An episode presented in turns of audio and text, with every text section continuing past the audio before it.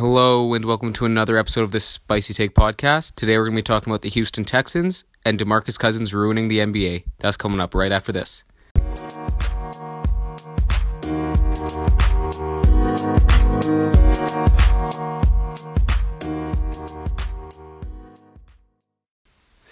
And we're back. Our first story today is DeMarcus Cousins joining uh, the Warriors. And there's two simple reasons he's doing this. One, to just pick up a quick ring, which is horrible that you can just sign a contract in today's NBA and just guarantee yourself a ring, which it's it's terrible, but I'll, I'll get back to that. And to raise his val raise his value to get a supermax, which he would have got this offseason if he didn't tear his Achilles last year. Many people said that the Warriors were the only option for DeMarcus and he had no other choice, but news came out that he declined a, a two year, $40 million contract from the Pelicans, which would net him 15 million more dollars per year to stay in New Orleans. But instead, he goes to Golden State and just, oh, it frustrates me so much. Anyway, this just, he's just such a hypocrite because he was he's been trash talking Golden State, Kevin Durant for making the decision Kevin Durant made two summers ago, and it's just so shady of Demarcus. He's become the biggest enemy in the NBA, even more than Kevin Durant. Yes, DeMarcus Cousins won't be playing during most of the regular season. He'll probably come back right after the All Star break. But let's remember something here. The NBA regular season is completely irrelevant. They don't need him during the regular season, they need him during the playoffs. So this move pretty much means that us as NBA fans, we, we shouldn't watch. It's just a joke. It's July and we know which team's going to win the championship. The only thing you'd be watching for is to see who wins MVP and to see who finishes second place. This is a joke. I'm not watching the NBA next year. This is horrible for the league. I'm I'm just so frustrated. More NBA news where out of OKC it turns out that Carmelo Anthony and the Thunder are wanting to part ways at some point this summer. Personally, I think this is a great resolution for both sides cuz Carmelo can get his money and OKC doesn't have to start Carmelo who's frankly just a shell of his former self. He's nowhere near as good as he used to be. Um now is the question is where's Carmelo going to land? Some of the major landing spots are places that could be contenders and places where he wouldn't have to come off the bench. Uh, those places include the Rockets is I think the most likely because Trevor Ariza is gone. They need a small forward, and I'm sure Carmelo wouldn't mind being on a team that was one win away from going to the NBA Finals last year. The uh, the other team that Carmelo could join is the LA Lakers. Uh, honestly, LA needs just a bit more firepower and LeBron and Carmelo go way back. They never really had a chance to play with each other, each other except for All Star games and the Olympics. So I could see either of those teams. I don't really see anything else. Maybe the Warriors. People are saying, but I Carmelo's ego is too big to come off the bench, so I don't see that one happening. And yeah. Our next news story comes from the Summer League, where a lot of the lottery picks from this year's draft were showing out.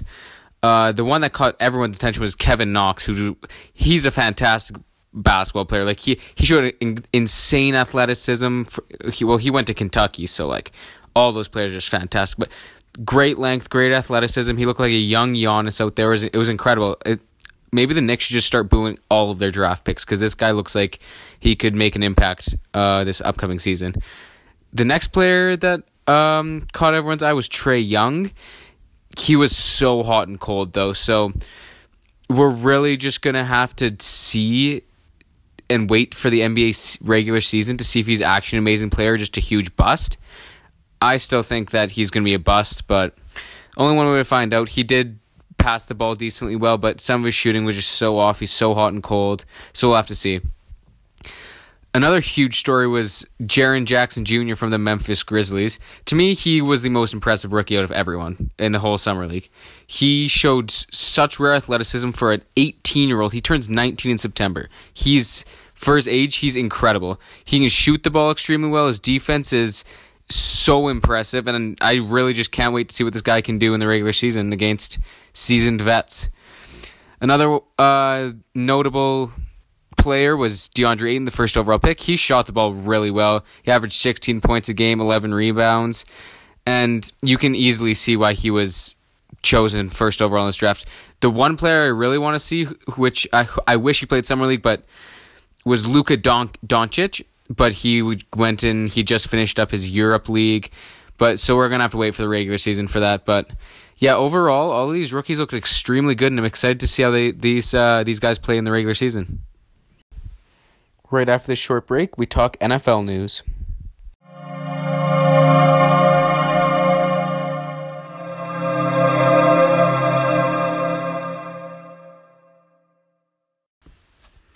And we're back. Recently, Tony Romo chimed in with his Super Bowl prediction, and it is just absurd.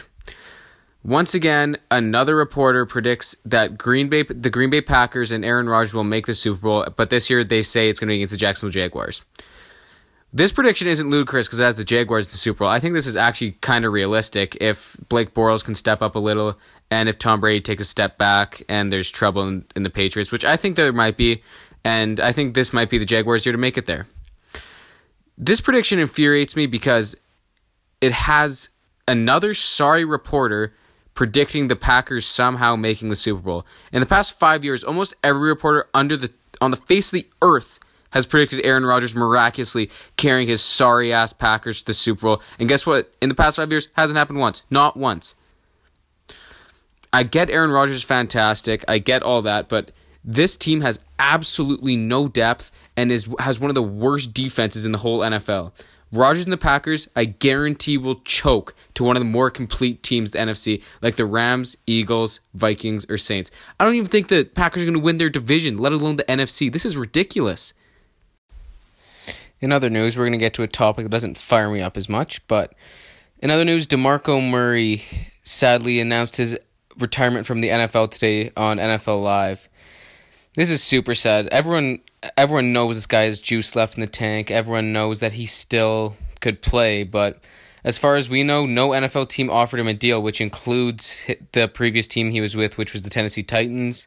I understand Derrick Henry was starting to look good. Maybe they just decided it was his time to play. Dion Lewis also came in, so we'll see how that turns out. But it's just sad because I remember, like it was just yesterday, where Demarco Murray was running over defenders and torching defenses and it's sad to see a former NFL offensive MVP retire, but I wish him the best of luck in future uh, in his future endeavors, and the whole NFL will miss this guy. We're going to continue talking about the NFL, where we're going to continue the segment where we go from the worst team in the NFL to the best team in the NFL, and we talk about each team, what we think their what their record will be next year, and uh, what I thought of their offseason. So today is the Houston Texans. Last year they showed sparks and looked like a team that in the next five years could really explode and just be one of the top dogs in the AFC once the Patriots inevitably slow down. So, although the Texans really didn't have any early draft picks last year, they still have one of the most exciting and young rosters in the NFL.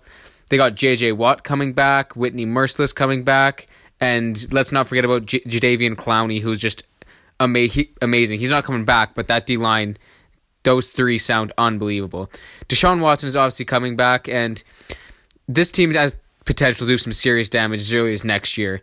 I personally think people have declared Deshaun Watson as like the next GOAT, and people are already saying that he's the next Aaron Rodgers or Tom Brady, but we'll see. I mean, we we might be hyping up a little bit too much too early, but we'll we'll see how Deshaun Watson Watson answers this uh, hype around him. I really like the guy, but he does have a uh, past of injury, so we'll see what happens.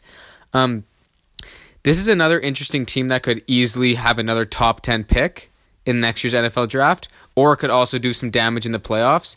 So personally, I think the Texans their floor would be around four and twelve. Their ceiling around eleven and five. They, they did lose Brian Cushing, which isn't huge. Hasn't been relevant for a little bit. But they did acquire Tyrann Mathieu, so that's why I think they'll probably sneak in at 10 and 6. Um, I think they're going to be much improved with coming back after all these injuries. So I think they're just going to sneak in the playoffs and maybe have an early exit in the playoffs. Back to the NBA we go, where recently Isaiah Thomas signed the vet minimum with the Denver Nuggets, which is just simply a one year, $2 million contract. Uh, you, you seriously got to feel sorry for this guy, though. He pours his heart and soul into basketball, and th- this injury just derailed his career completely. Um, I personally don't know if he's a good fit on Denver either, though, because he he la- he's lacking in defense and he's going to be coming off the bench. Also, the Nuggets are really weak on defense, so he's not really helping the team that much. Um, I know that me, myself personally and a lot of other NBA fans were going to be cheering for Isaiah to come back and get back to his former form, get his his career back on track, and get that money he deserves. Because it, it's just sad that one injury can cost a single player hundreds of millions of dollars. Kawhi, maybe this is why Kawhi didn't come back after his injury last year, because he he would lose some serious money if he wasn't at 100%. Uh, this whole process has shown that there's no compassion in the NBA. Business comes first, and unfortunately for Isaiah, he was one that experienced that firsthand. More NBA news today, where recently Kevin Durant got into another heated argument with a teenager online. This time, a teenager posted a photo on Instagram showing that Kevin Durant was not an Elite 2A player and that he doesn't elevate his team like LeBron and Steph, which I think is ridiculous. I think he's much better than Steph. He's the second best player in the world, personally, I think that. Um, it's for sure though. He's the most soft player in NBA history. It's just sad, but he seriously just has to grow some balls and self confidence. Someone has to sit down with him and just tell him that, hey, dude, you're Kevin Durant. You shouldn't care what random 17 year olds on the internet think. Personally, I think it's hilarious because I hate Kevin Durant. Um, I think it's hilarious when he blows up on teenagers and social media because it really just shows how sad of a human being Kevin Durant really is. And that's our show. Thanks so much for stopping by. We'll be back soon with another episode.